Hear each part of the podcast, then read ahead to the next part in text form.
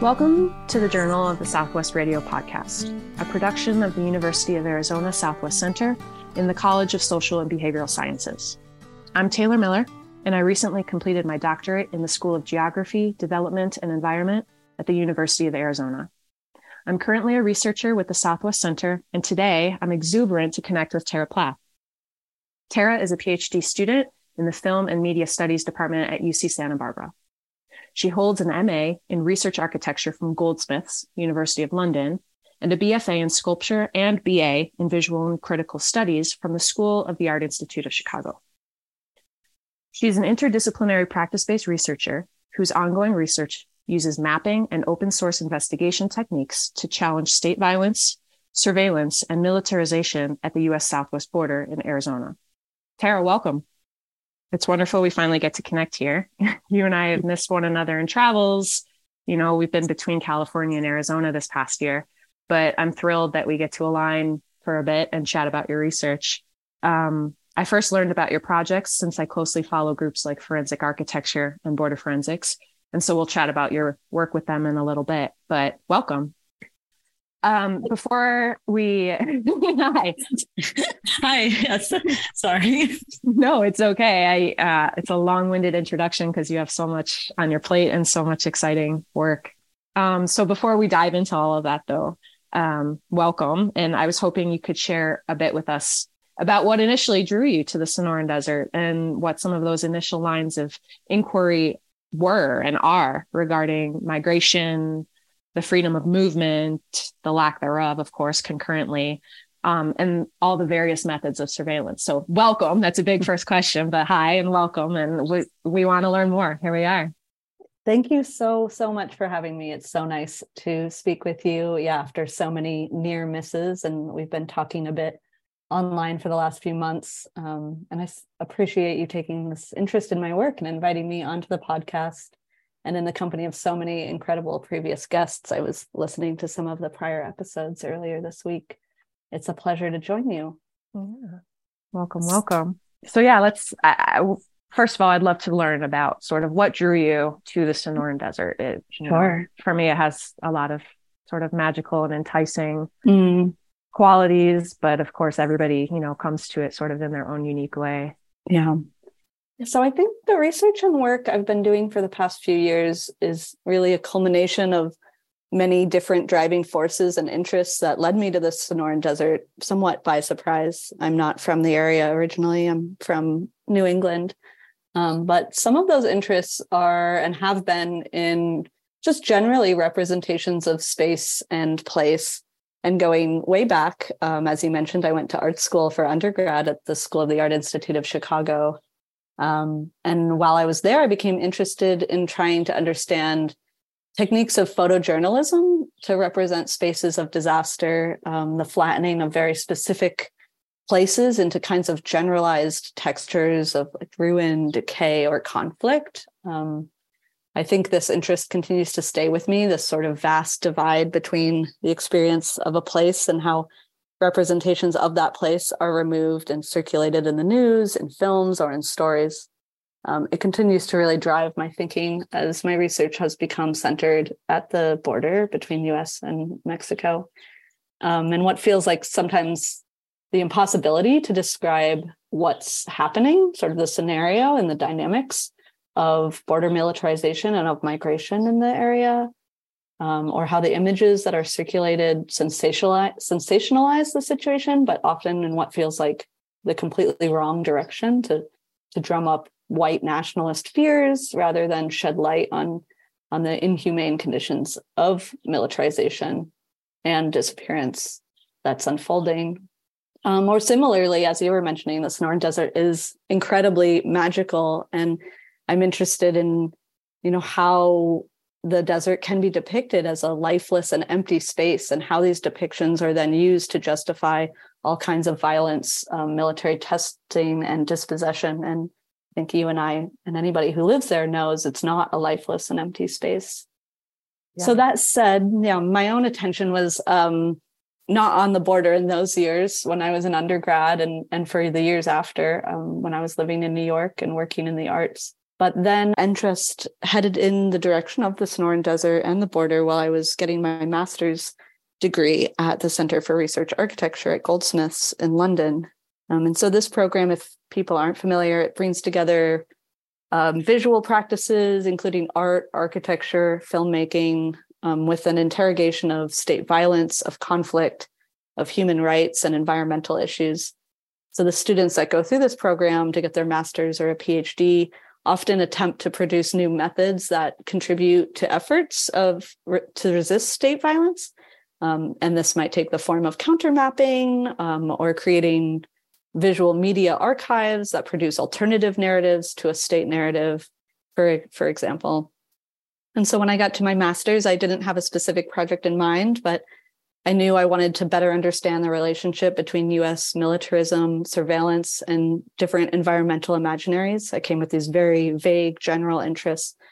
Um, and I was curious about the connections between surveillance technologies and infrastructures designed for warfare abroad and then re imported into the domestic context and put to work at the border, such as ground sensors, which were first employed in Vietnam and now are scattered across the desert in Arizona.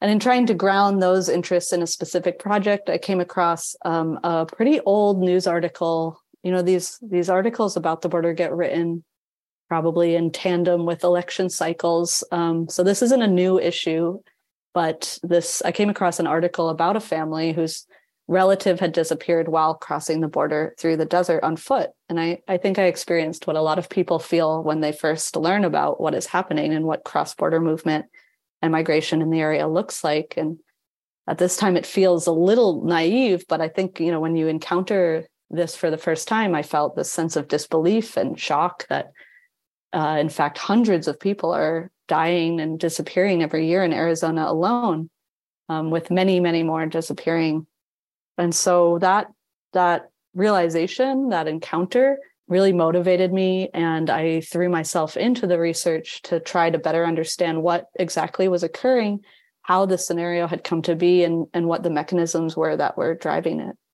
Absolutely fascinating. You know sometimes feels impossible to segue from those lived experiences of others and those disappearances and deaths and you know we're we're of course going to to touch on that a, a, mm. bit more but thinking about these infrastructures for bordering and how just like you said this is of course nothing new. You and i are having this chat at a pretty fascinating moment in time i believe of you know of course temperatures here in the sonoran desert are beginning to skyrocket. It's about 100 degrees today but also we're talking about border militarization and human rights violations just about a week after the formal end of title 42 and so, you know, just to to sort of take stock for a moment for those who might be unfamiliar about Title 42 and its goings on, um, you know, the El Paso Times it, it outlines that since March of 2020, the U.S. has used its authority under Title 42, which is a public health law, to rapidly expel migrants and, in some cases, completely suspend the right to seek asylum under U.S. law and international treaty the Center for Disease Control and Prevention under the Trump administration first invoked Title 42.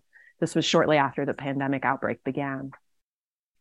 Uh, you know, this purpose of, of Title 42 was to prohibit border control agencies from holding migrants in congregate settings, as they say, you know, congregating together, like in holding stations and detention centers where COVID 19 could spread rapidly. But in effect, Title 42 gave the government this power you know, sort of like a, a completely unchecked power in many senses to rapidly expel any migrant without giving them the opportunity to make the case for staying in the country legally, including their right to seek asylum. And so there's been you know, many legal challenges to this policy. April of last year, the Biden administration said that they would rescind Title 42.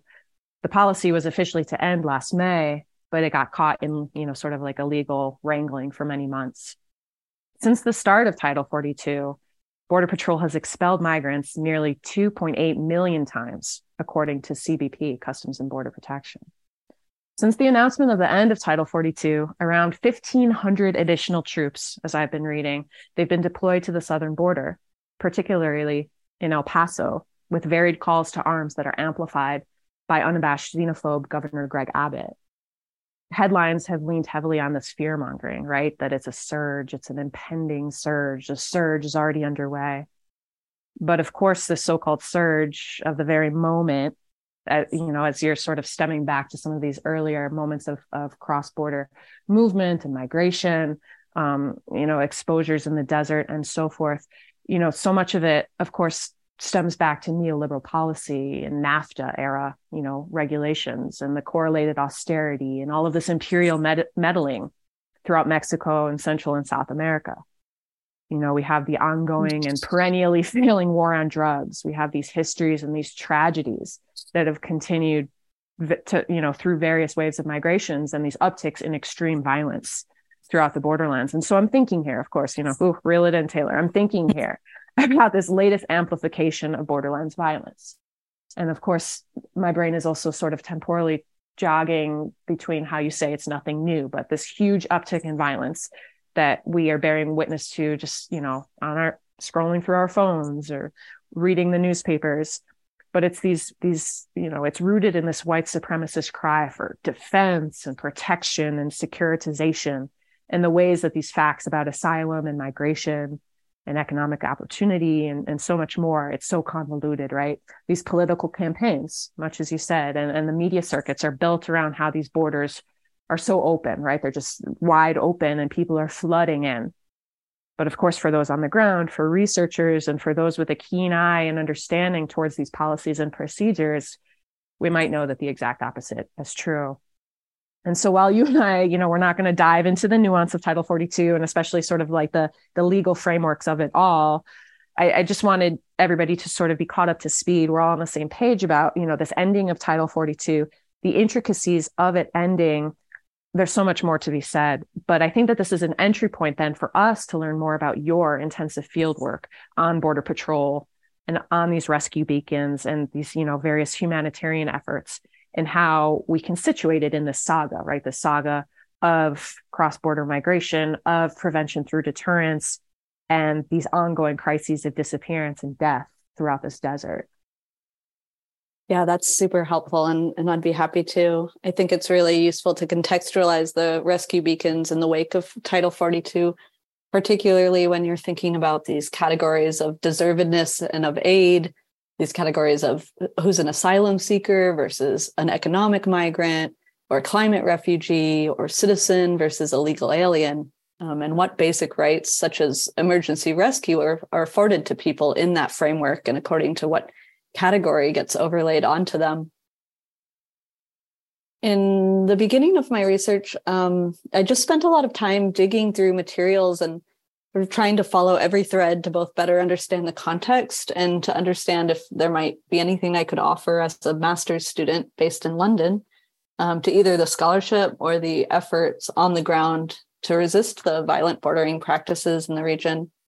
And as I was doing that, I came across a mention of Border Patrol rescue beacons on the homepage of the Cabeza Prieta National Wildlife Refuge, which is an enormous area in Western Arizona ma- managed by Fish and Wildlife Service in the Department of the Interior.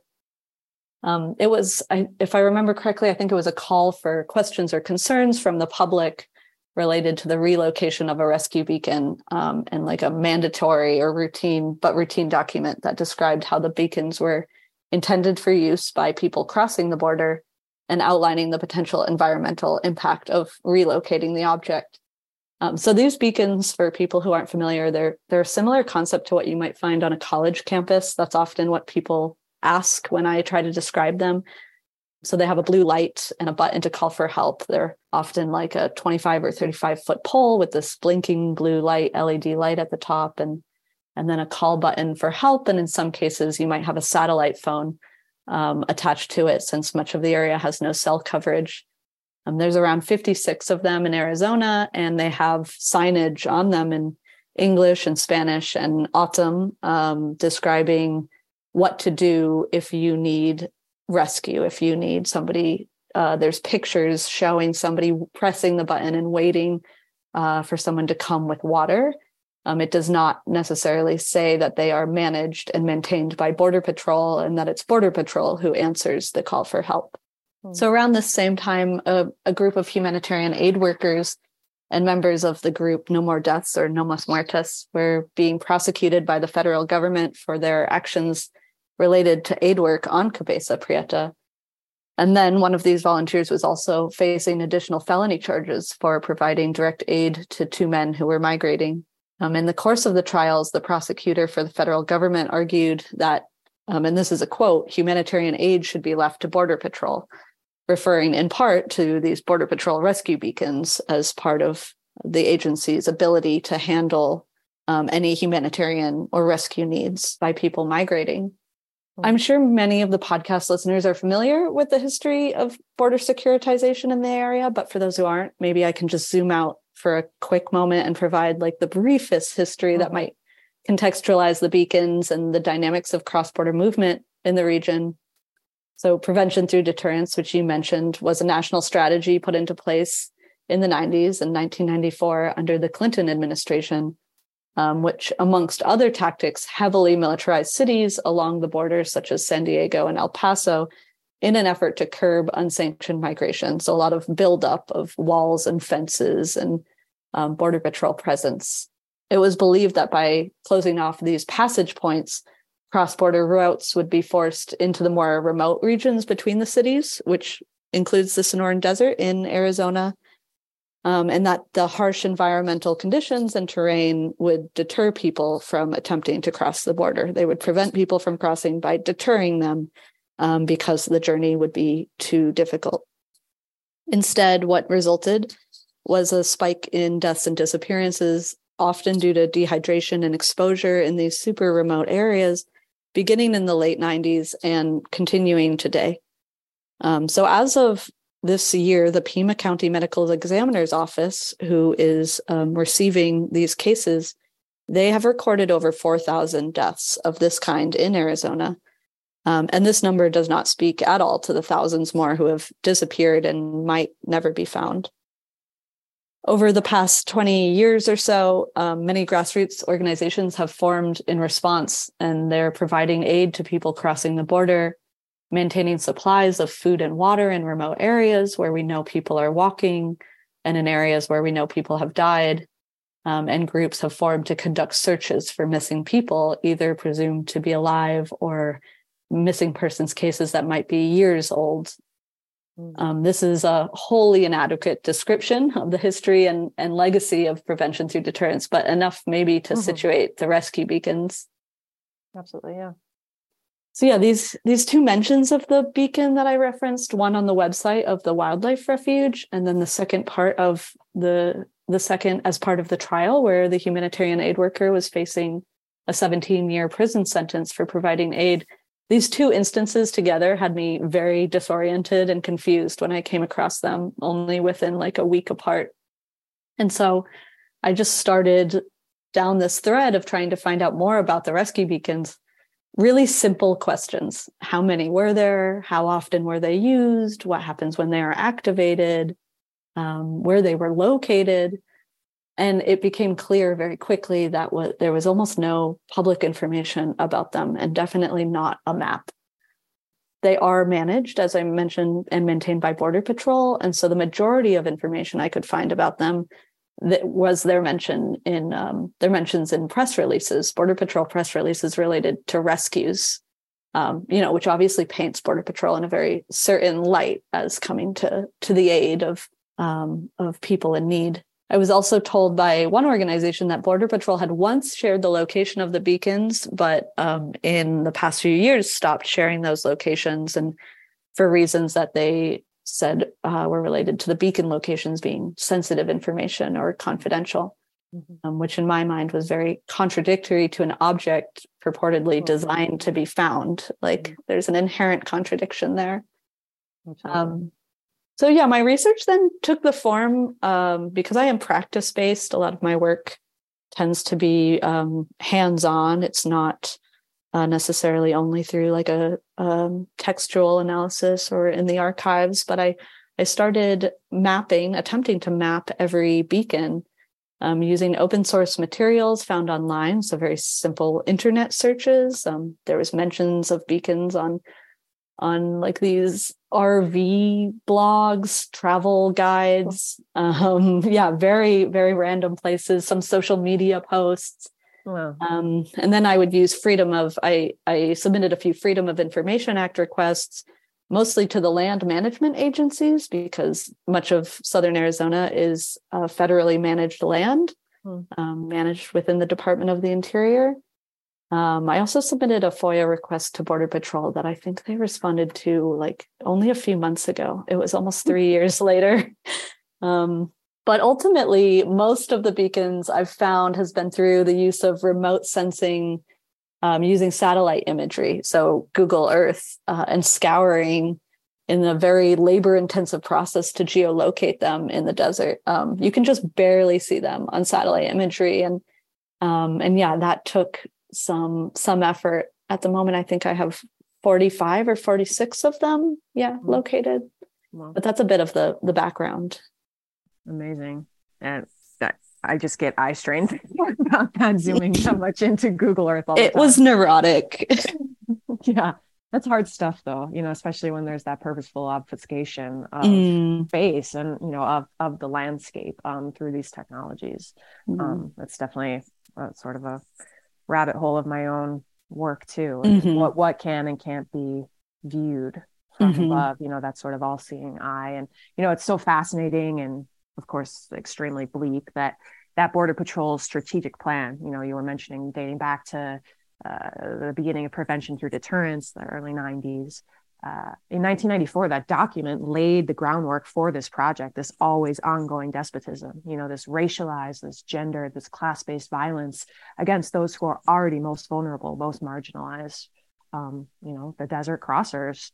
And so while there's no shortage of border rapportage, especially the last couple weeks, oh my gosh, it's, it's, it's a complete inundation and, and, and it's so frustrating too, you know, to see sort of the, the mismanagement of a lot of facts and statistics and imagery, right? And sort of that same, the same images used over and over again to depict this incredibly diverse space. But, you know, during these instances of what feels like such spectacular cruelty, I feel like so seldom are these actual infrastructures you know the beacons and and, so everything that's so much more than the wall but of course the wall itself so seldom is it really rigorously interrogated for the ways in which these technologies are reproductive of these harms. Um, you know, I've been diving into your work, revisiting some of it. We were we were talking about, you know, sort of revisiting things that have happened in the past couple years of, of whirlwind research. Mm-hmm. But um, you wrote in a piece that was in the Parsons Journal of Design Studies. Uh, it was called "An Elusive Viewshed," and so you wrote that the beacon's position in this space of excess relies on the assumption of the undocumented as undeserving of a set of internationally recognized human rights that are reserved for citizens within the quote territorialized framework of sovereignty. Relegated to the realm of morals, the beacons are guarded against this scrutiny and they're appropriated into the project of securitization. This formulation explains why the rescue beacons have never been subjected to a thorough quantitative analysis nor rigorously examined for the evidence of efficacy and you're even talking about you know how you, you, it's so hard to find them on google earth or you know how how it suddenly became this protected you know material something mm-hmm. that that is no longer able to be found even though its pur- its its sole purpose is to be found and discovered mm-hmm. and utilized um and so I, i'm curious if you could elaborate a bit on these beacons and how they're functioning as tools of territorialization you know and how how these and and the rela- related technologies i'm thinking about the integrated fixed towers and things of that mm-hmm. nature how they're making the border more malleable of course in the interest of the occupier more mobile right but that's further complicating aid work and any claims to sovereignty and and and it's creating these new closures for others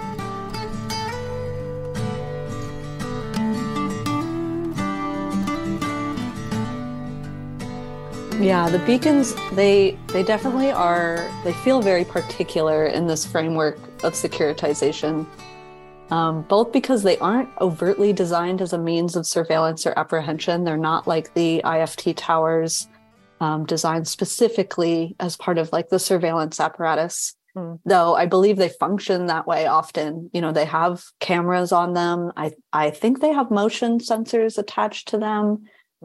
But also because in the reporting on the beacons that came out during the trial, they were described as having a certain amount of coverage based on the strength of the blue LED light that blinks on top.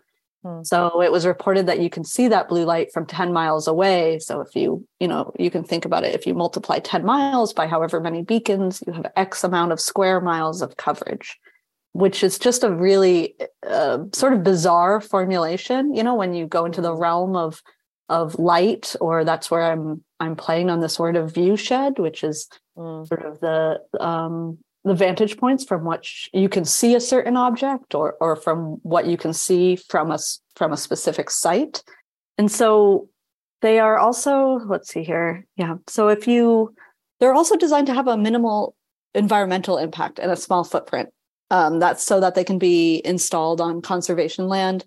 Um, the Organ Pipe Cactus National Monument is there along the border, as is Cabeza Prieta, which I mentioned earlier.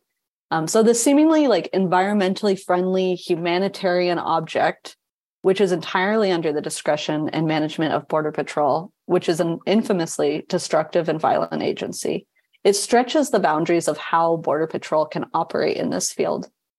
Um, and in speaking about the territorialized framework of sovereignty, here I'm citing Jill Williams, who's a feminist geographer who has written about the ways that border enforcement has co opted a humanitarian framework to justify their work. And so, as Williams describes it, this framework of sovereignty through the lens of humanitarianism, um, it's a struggle over differential rights and the delineation of categories of people. And this comes into play very forcefully in the realm of rescue in southern Arizona, where Border Patrol is the agency with the resources to conduct rescues when people are in life threatening situations in the middle of the desert but they also have full discretionary power and little to no oversight over whether they respond to these calls. Um, so we don't actually know how many times the beacons are being activated and those calls are being ignored, or whether the people who call for help are actually getting the services they require.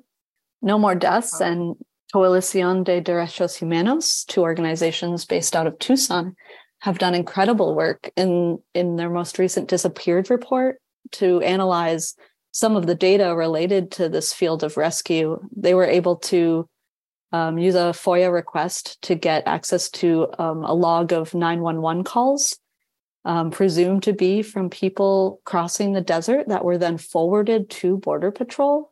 Mm. And many of those calls end up being dropped or they don't lead to any kind of response. Wow. There's also groups of volunteers who are fielding calls um, weekly from, if not daily, from people in need of help. And those volunteers are often having to repeatedly call and place pressure on Border Patrol to respond. And ultimately, we have to take the agency's word as to whether they do respond or not, and if they found the missing person or not. Sometimes they'll say, Yes, we did a search, we didn't find them. There's no way to know if that actually happened. Um, it's it's truly a nightmare. Yeah. And even more insidious is that the federal government would try to use these beacons in the courtroom as a way to convince a jury that not only is humanitarian aid workers or their presence not needed, but that the aid we provide is criminal. That's where the beacons get. Um, I mean, there's many ways that they're insidious, but I think the fact that they become this talking point, um, mm-hmm. sort of this rhetorical claim around Border Patrol's ability to to provide all of the aid that might be needed in an area um, is really obviously not what's in their mission and not their ultimate goal. Mm-hmm.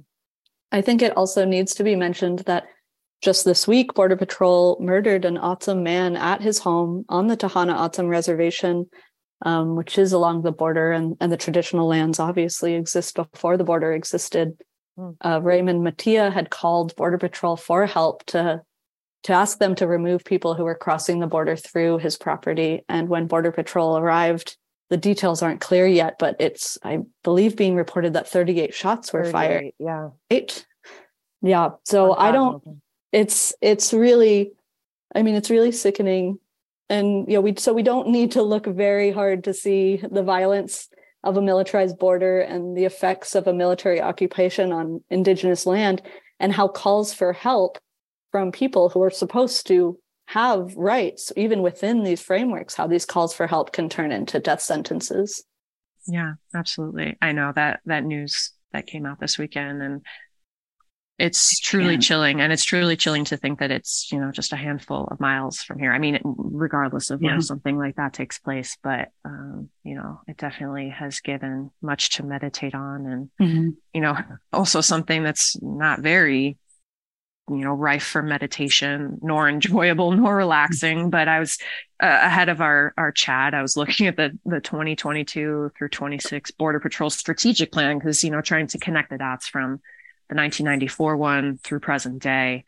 And, you know, unsurprisingly to both of us and, and many mm-hmm. others, this technological innovation is the focal point. Mm-hmm. We sometimes hear that uh, time and again in the media escape too, you know, uh, the virtual wall or mm-hmm. you know, mm-hmm. the, the, a boom in technology. And so while the language is of course intentionally ambiguous, what they're writing about in the plan that's made public for all, you know the organizing and the and the deployment of these quote intelligence assets are a core objective time and time again throughout that document. And so i think that a, a main point that's very easily forgotten not by you know researchers in the field necessarily but when we're when we're naming this as that militarized occupation. You know we have to remember that these technologies are developed you know these these these towers and these beacons they're developed for their obsolescence. And and and i mm-hmm. want to underscore that because you know borders are business. They're massive business and and they're multi-billion dollar if not trillion dollar business.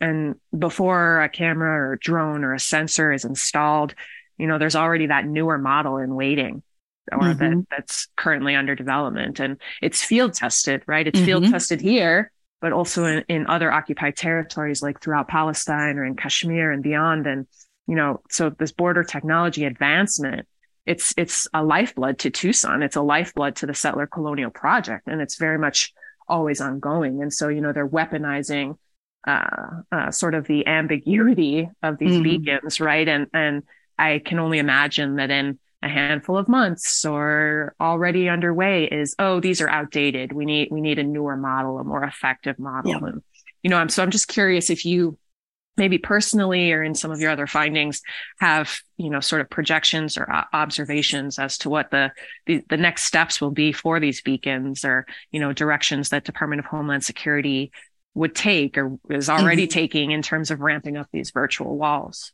mm-hmm. Yeah, you're giving me these flashbacks to when I was doing my original research and reading every report issued by the is it the GOA, the Government Office of mm. Accountability? Yeah, sure. right. Yeah, uh, yeah, yeah, that uh, whatever the name is. Yeah.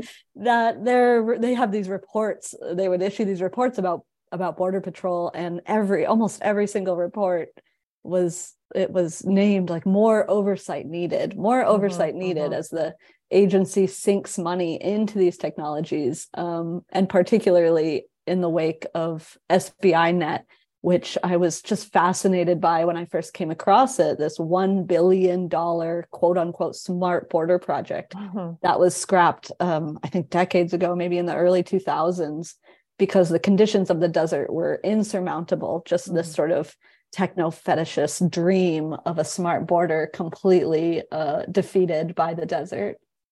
And so, yeah, regarding the beacons, I, I can't say I have a very clear idea what, if there is a plan necessarily for the beacons. Um, I do know that in the past couple of years, I saw myself that they replaced at least one beacon on Organ Pipe um, with a newer, more mobile version on wheels.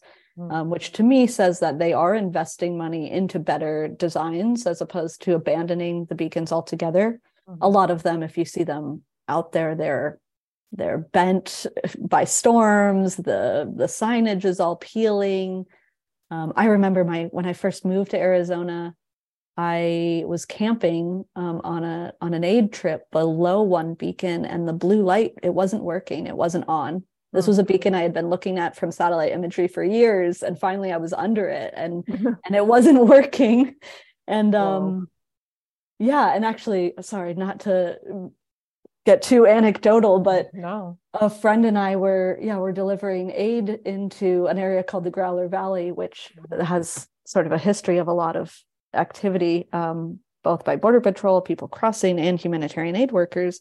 And we were trying to put water out, and um, we we came back up to camp underneath this beacon, which wasn't working.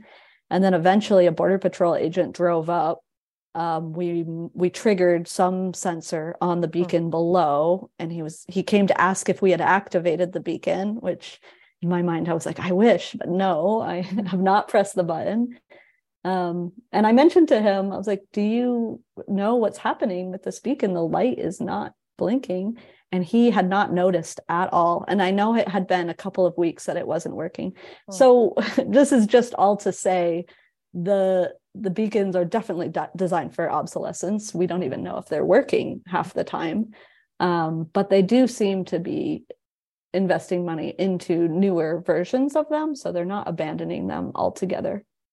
Um, and the older versions, I believe, were built in house by Border Patrol, whereas these newer models look like they were outsourced. Um, but I think, in terms of what you're saying, I agree. It's it won't end. Um, it is a business, and the motivation for designing and installing these technologies are not primarily to stop people from crossing. Like we know the border is a testing ground and it's a laboratory, which means there's infinite space for experimentation. Absolutely. Yeah. I mean, it truly, I, I say lifeblood, not even a bit sarcastically, mm-hmm. that truly, you know, this, this development boom that's taking place throughout Tucson is is due large in part to companies like Elbit, like mm-hmm. Raytheon, of course, like Leonardo, like so many of these others that are manufacturing laser diodes and all these other technologies that are tested here, mm-hmm. tested abroad, and then you know uh, trialed again here. Um, but it is truly what is making this current boom mm-hmm. explode, mm-hmm. for lack of a better you know phraseology. Yeah. But it's chilling. Um, you know, you mentioned, uh, and I apologize, uh, the train's going by in the background for thinking of infrastructures and and and all sorts of technologies moving about. There's our Union Pacific line, but um, you know, for uh, for our, some of our listeners, I, I'm sure that they would love to toggle through and learn more about the Arizona Beacon Map because you were talking about how uh, you've located several dozen of these already. Um, and perhaps there are more yet to be found or other ways to track them down but i would love to learn more about you know uh, this project and and if it's still underway or if you foresee any sorts of adjustments to your methodologies in terms of collecting this data on the beacons um, you know as we're sort of charging full steam ahead into this next era of an ever more mobile mm-hmm. impermeable yet malleable border if that mm-hmm. makes sense yeah yeah yeah, so I I published um, I think in in spring of 2021 I published the Arizona Beacon Map platform. So it's a public website um, with a map of the beacons and data related to the rescue beacons that I have been able to find. Um, and I have to admit to everybody listening, the website is a mm-hmm. work in progress. Um, yeah, I I need to find the last nine or ten beacons, which I'm actually I'm part of a research collective called Border Ecologies, and I'm holding a hosting a geolocation workshop with them in a week or so, and they're going to help me find the rest of them, mm. um, which I'm really excited about. And it's like Where's Waldo, but in real life. Basically, basically, yeah. I you know they've asked me to present on my research to the group and i'm like i would love to do that but also i need help finding these last nine beacons. Um, so they were all very supportive. And um, i also want to get the website translated into spanish and O'odham um, and i would love to ultimately make some more legible printable pdf maps of the beacon locations. Mm. um, i you know I, I located them using legal means. Um, so i the locations should be public um, and should be known by people who might need to use them or so that people can make decisions for themselves about whether or not um, that is their best form of rescue. Mm-hmm. um, and so in that way it's an ongoing project. It's still unfinished and then it's also ongoing in a different way. I wasn't sure, like when I published the the website, I wasn't quite sure how it might actually support efforts on the ground. I felt really strongly that the locations should be public, but I wasn't as certain about how that information might be used. And I think that could be true of most research, right? We might have a, a motivating or a, or a certain motivation to do it, um, but it, there's no way to know how how that research might be mobilized or what it might be used for. Um, so after I published the map, I went to Arizona. I was living in Massachusetts at the time, where my family is, and I booked a trip to Arizona for what was supposed to be a month um, to volunteer with some of the groups I had been in touch with and speak with aid workers and search and rescue volunteers to see if the beacon map might be useful. Um, and very quickly, within a few weeks, there was an instance where a missing person was found because they were able to reference their proximity to a beacon. And mm. volunteers now had the information about the beacon locations and were able to navigate to that area where they were left, where that person had been left behind. Wow. Um, yeah, which was, I mean, an incredible experience and also like a very humble one. You know, it's a very mm-hmm. small contribution to the work that these people are doing every week but it was a, a sign that the beacon map could be helpful um, in certain areas. And so, and that scenario made it clear to me that the beacons were also wayfinding devices for search and rescue. Like the more landmark data we can have and are familiar with, the easier it is to locate a missing person if they are on the phone describing their surroundings. That can be an incredibly difficult task given the lack of access to roads and just like the sheer scale of the desert in the area, there's often not necessarily a, a remarkable landmark to help find, figure out where a person might be missing. So after that month, yeah, it only took me a few weeks to realize I now lived in Arizona. I wasn't going back to Massachusetts. A common story. yeah. Yes, time and time again we've heard it. Um and I I got very involved. Um, yeah, I moved to Ajo, um, and I got very involved in the search and rescue and the aid efforts. Not not as a researcher. I kind of took that hat off for the time being. Mm-hmm. Um, and and in that way, the platform feels like an ongoing project, and that it's like the foundation for a lot of the collaboration I've done thus far, um, and hope to do in the future. Um, and it has the potential to expand into different kind of mapping projects that might directly respond to the needs of groups who are providing aid or rescue yeah absolutely brilliant um you know you're you're speaking of this landmark data and um, that phrase you know light goes off in my brain mm. because that's what drew me to your work is the the uh, you know all these mappings but their relationships to the landscape you know something mm. that i'm i'm only now more than 20 years into living here 20 plus oh, wow. years it's uh, you know constantly reconceiving of or figuring my place in relationship to this landscape um and i think the same can be said for for many you know but there's just so many very physical very catastrophic consequences of these beacons and their installation and their maintenance and you know i'm just i constantly think about the ways in which so-called progress is doing the very opposite to the mm-hmm. landscape and yeah. you know uh, the, the the the consequences of these beacons and of course all of the, the the myriad wall technologies is undoubtedly due to border patrol's negligence or dare i say their ignorance right the lights going out and such but you know there's also sort of these these ghastly traces that fascinate me and you know some might consider them inconsequential or easily overlooked you know how refuse is handled by border patrol or gasoline usage and the mm-hmm. spills mm-hmm. and the noise pollution and you know on and on and on and so i'm thinking about your visual essay it, was called incursions and it's part of the hostile environments program with lorenzo pezzani and so y'all were investigating and are invest continue to investigate the political ecologies of migration and of border violence here in the Mediterranean and beyond. And you know, we'll link to to all these projects, of course, so that listeners can see these photographs and uh, as well as the beacon mapping. But what's pictured in incursions are these CBP tire tracks and how they're carving and how they're splicing up the low desert scrub, you know, the creosote, the saltbush, the cholla, it's like the destruction's path be damned, whatever.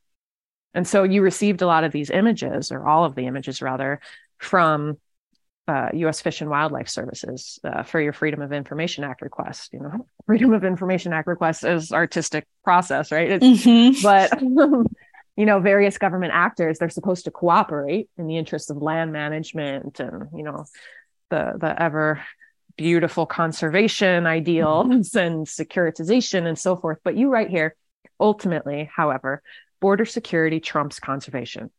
And on the single word exigent, in quotes, within the 2006 Memorandum of Understanding, hinges this ultimate discretionary power on the part of individual Border Patrol agents. The continued violations evince the state's approach to border enforcement for the past 30 plus years. The shortest path at any cost, an accumulation of reactionary practice, uh, excuse me, policies, destructive projects, and wanton divergences that culminate in the bulldozing of mountains to build an inane and incomplete wall across the desert, which was once itself the intended barrier. The, even though I didn't read that as clearly as perhaps, you know, I'm thinking mm-hmm. about it, uh, I think about it time and time again, the ways in which the shortest path at any cost uh, mm-hmm. uh, is sort of like the motto of of Tucson or of developments and these and these cycles of boom and bust throughout the the Southwest desert. Um, you know, both of our work in, in some senses builds on the research of, of those at forensic architecture and Eyal Weizman. And here you are expanding on how he discusses that controlling the space demands creating this differentiation in speed of movement. And I think about this all the time. I think about this often in relation to the pace of, of you know, gentrification and the concurrent ruination that I'm witnessing across Tucson. You know, perhaps mm. others might deem it to be this this exciting development boom, but in many senses, it's the ruination of the city of the desert, right, of Sonora, and how these war machines of Raytheon and Elbit and Leonardo, like I mentioned before, as long as, uh, uh, excuse me, as well as like a slew of other corporations, are just expanding their facilities and they're exporting this weaponry at breakneck pace. You know, there are these vacant strip malls and the the parked bulldozers and the abundance of, of Airbnbs. We have them mm-hmm. on three three sides of our house in wow. our spring. Um, and they're slowly, but they're steadily swallowing up the property too. You know, along with any prob- any promise uh, of a just housing market or of equitable living. And you know, everyone's cheering on rainwater harvesting, but they mm-hmm. turn an eye, a blind eye, to homeless encampments, and and many of which are swept away not only by police but also by monsoons. Right. So mm-hmm. rainwater harvesting for who? And so yeah. for, for me, these are simply violences by other names, you know, under these guys, guises of development and safety and progress ad nauseum.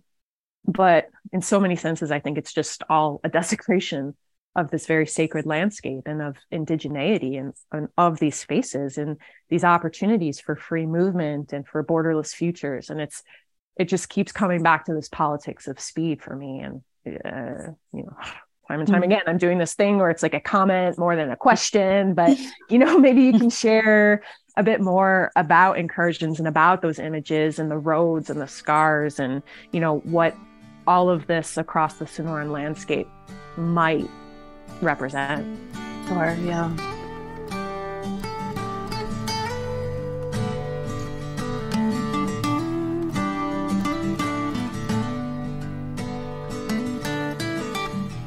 Yeah, so I, I was submitting, I love the way you yeah, mentioned FOIA as artistic practice, because it's definitely always in the back of my mind, this media project of like, what's in the archives of a FOIA request? Um, but when I was submitting these FOIA requests to find the beacons in 2018 and 2019, I had I was in touch with volunteers in Arizona, and I was kind of offering this service to anybody because I'm a nerd and I like to do it. Um, and it's, you know, it's labor intensive. It's kind of annoying. Um, and so I had a volunteer ask me if I could submit a request related to off-road driving by Border Patrol on the Cabeza Prieta National Wildlife Refuge. I think she was just curious and in knowing how often Border Patrol was, you know, jumping off of the designated roads and into the desert to basically chase after people, um, and whether they were able to do that freely or, or needed certain permissions. Um, it took about a year, I think, to receive a response, which is pretty typical. I think it's supposed to take 20 days, but that's seldom the case if you don't have a, a lawyer and some like legal heft behind you. Um, and so I got, I think I got a cache of files, and and in it there was a series of photographs, which are part of the essay, the visual essay, and a strongly worded letter from the manager of Cabeza Prieta to Border Patrol, um, referring to the discoveries of the refuge staff of these clear violations of the MOU and instances of Border Patrol agents driving off of the designated roads and through the desert, which is supposed to be protected. You know, it's a wildlife refuge. Um, I found these photographs so interesting, so fascinating. They they look like they're taken with like a disposable camera. They have a little yeah. time stamp in the corner yeah. in orange from um, the 1994 yeah. they're yeah yeah they're incredible um but and you know they're really mundane they're they're they're right. not spectacular photos they're not um you know they're not beautiful landscape photos of the desert they're documentation they're like they're like counter surveillance by Cabeza Prieta against border patrol and documentation of instances where agents are clearly um, violating this agreement. And and I think in one instance there was even like heavy machinery was driving around, sure, construction yeah. machinery. Of course. so yeah, it's not it's not difficult to understand the contradictions of wildlife conservation and militarization. Um, and often we have land managers of you know of the national monument of the refuge who do not speak out at all directly against the destruction that's caused by border patrol and and mm. by the border um, for instance there was radio silence from organ pipe national cactus monument when Quitobaquito Springs, which is like a sacred and really mm. beautiful spring, in the middle of the desert with so much life and it was com- depleted at the same time as construction crews were pumping out groundwater to mix cement for the wall. And there was you know not a peep from these from the agency that has been has taken has taken the the role of um, stewarding that land you know through through dispossession through the deep peopling of the area. Hmm.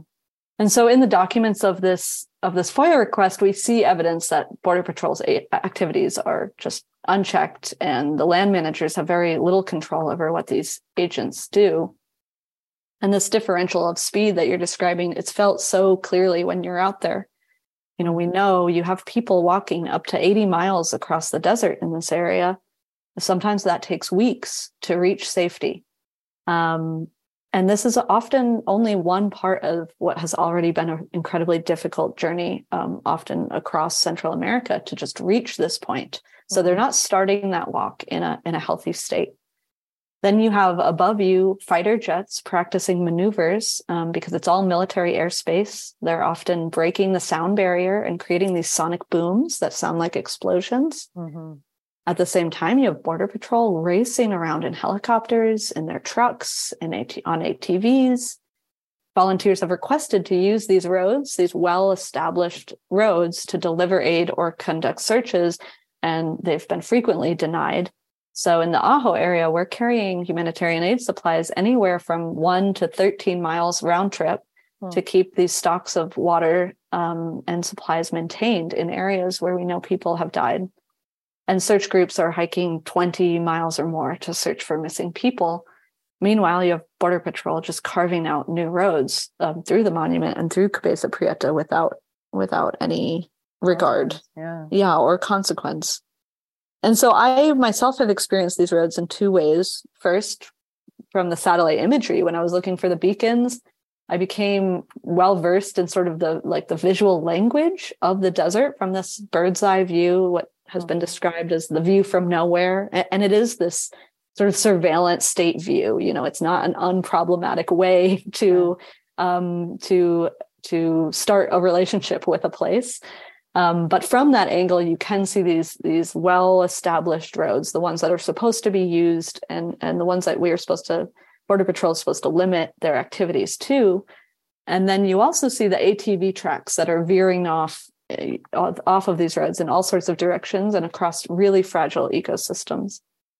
And then when I moved to Ajo and became involved in the work there, I, I experienced the roads in a very different way as a driver, as driving on them in order to get supplies as close as we could um, before we had to start hiking.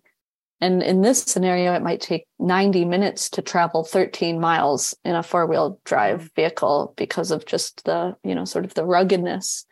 And meanwhile, the roads on Organ Pipe, such as Bates Well Road, have been increasingly widened and graded since the construction of the wall.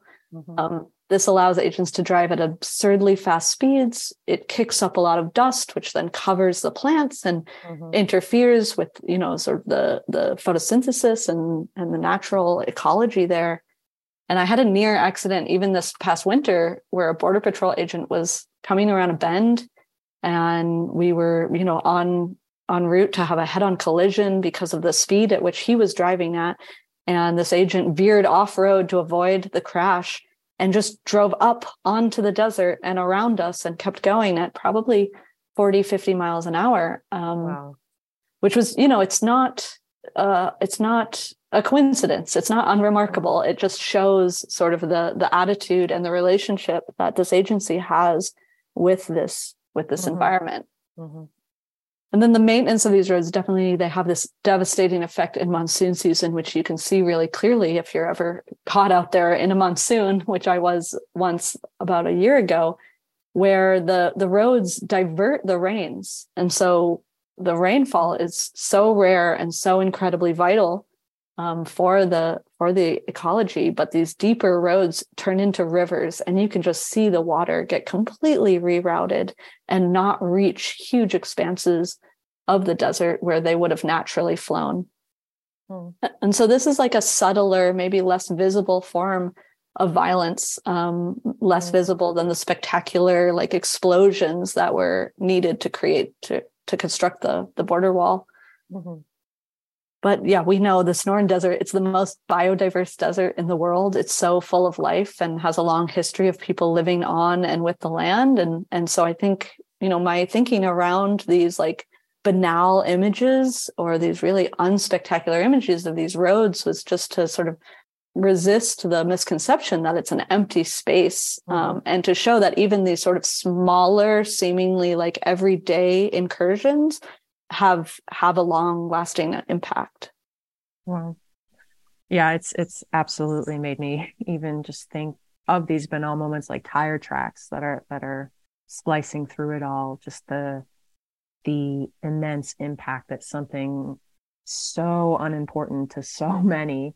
mm-hmm. it just it completely alters the way of life here and. I, I probably will never think of a you know a caterpillar bulldozers tire tracks again now just walking around town even you know thinking mm. about the mm. diversion of rainwater maybe even as its own form of dispossession um, you mm. know you mm. just you have me pinging around so many ideas i wish we could talk for hours about your work and its implications i don't we, we might lose a couple listeners along the way but mm-hmm. um, you know all these all these nodes of connection and the militarization of and beyond these borders um, it just truly is so important it's such important work mm-hmm. and it's just so important i think for all of us to consider uh, you know as we move through these seasons as we move through these policies and as you know as we're moving through various administrations even yeah. and um, you know all uh, the this all of the implications and, and, seemingly irreversible damages in the name yeah. of what right? In the name of what? Um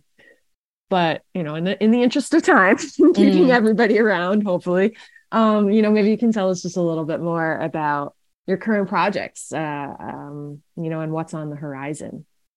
Yeah it's been such a pleasure. I was i'm really so grateful for the opportunity. And um yeah, let's see what's on the horizon. I am wrapping up the first year of my PhD. Um, yeah, as soon as I uh, find out what media studies is, I will let all the listeners know. Um, yeah, I'm surprised, unsurprisingly, in a state of confusion, probably no more clear on what I am doing than when I first arrived, but I think that's part of the process. Yeah, so. grad school in one sentence. Exactly. I'm right on track. um, but yeah, simultaneously to my studies, I've been pretty busy. I've had a few ongoing projects. Up until recently, I was coordinating an investigation with the agency Border Forensics, which you mentioned. Um, I was working with geographers and remote sensing experts to make visible the devastating effects of border of bordering in the Sahara and specifically Niger. um, I stepped down to focus on school a few weeks ago, but the team has since published a report of our findings just this past month, which shows how a law passed in 2015 in Niger with the support of EU states, which was intended to curb cross Saharan migration, basically to, to stop people from reaching the shores of the Mediterranean. Mm. How this has created incredibly more dangerous journeys for people on the move um, and there's really no data about how many people are are dying or disappearing in this region. So we employed satellite imagery to better understand how these cross-Saharan routes were being pushed deeper into the desert um, due to the proliferation of bordering, following the policy in the form of checkpoints and patrols, and then how these more remote routes created increasingly life-threatening conditions in the scenario of a vehicle breakdown Mm. um, looking at sort of sweat loss, basically water loss, how quickly people can become dehydrated and and die of dehydration if their vehicle were to break down even further from you know say a town or or even the route that most people are driving because they have to be they're they're now moving sort of out of view so as not to be apprehended mm. um, there are deep resonances with the dynamics at play in arizona but also so many differences. And it was really incredible to be part of this like desert border collaboration and mm-hmm. bring knowledge of the Sonoran Desert into conversation with the knowledge of our Nigerian collaborators in the Sahara.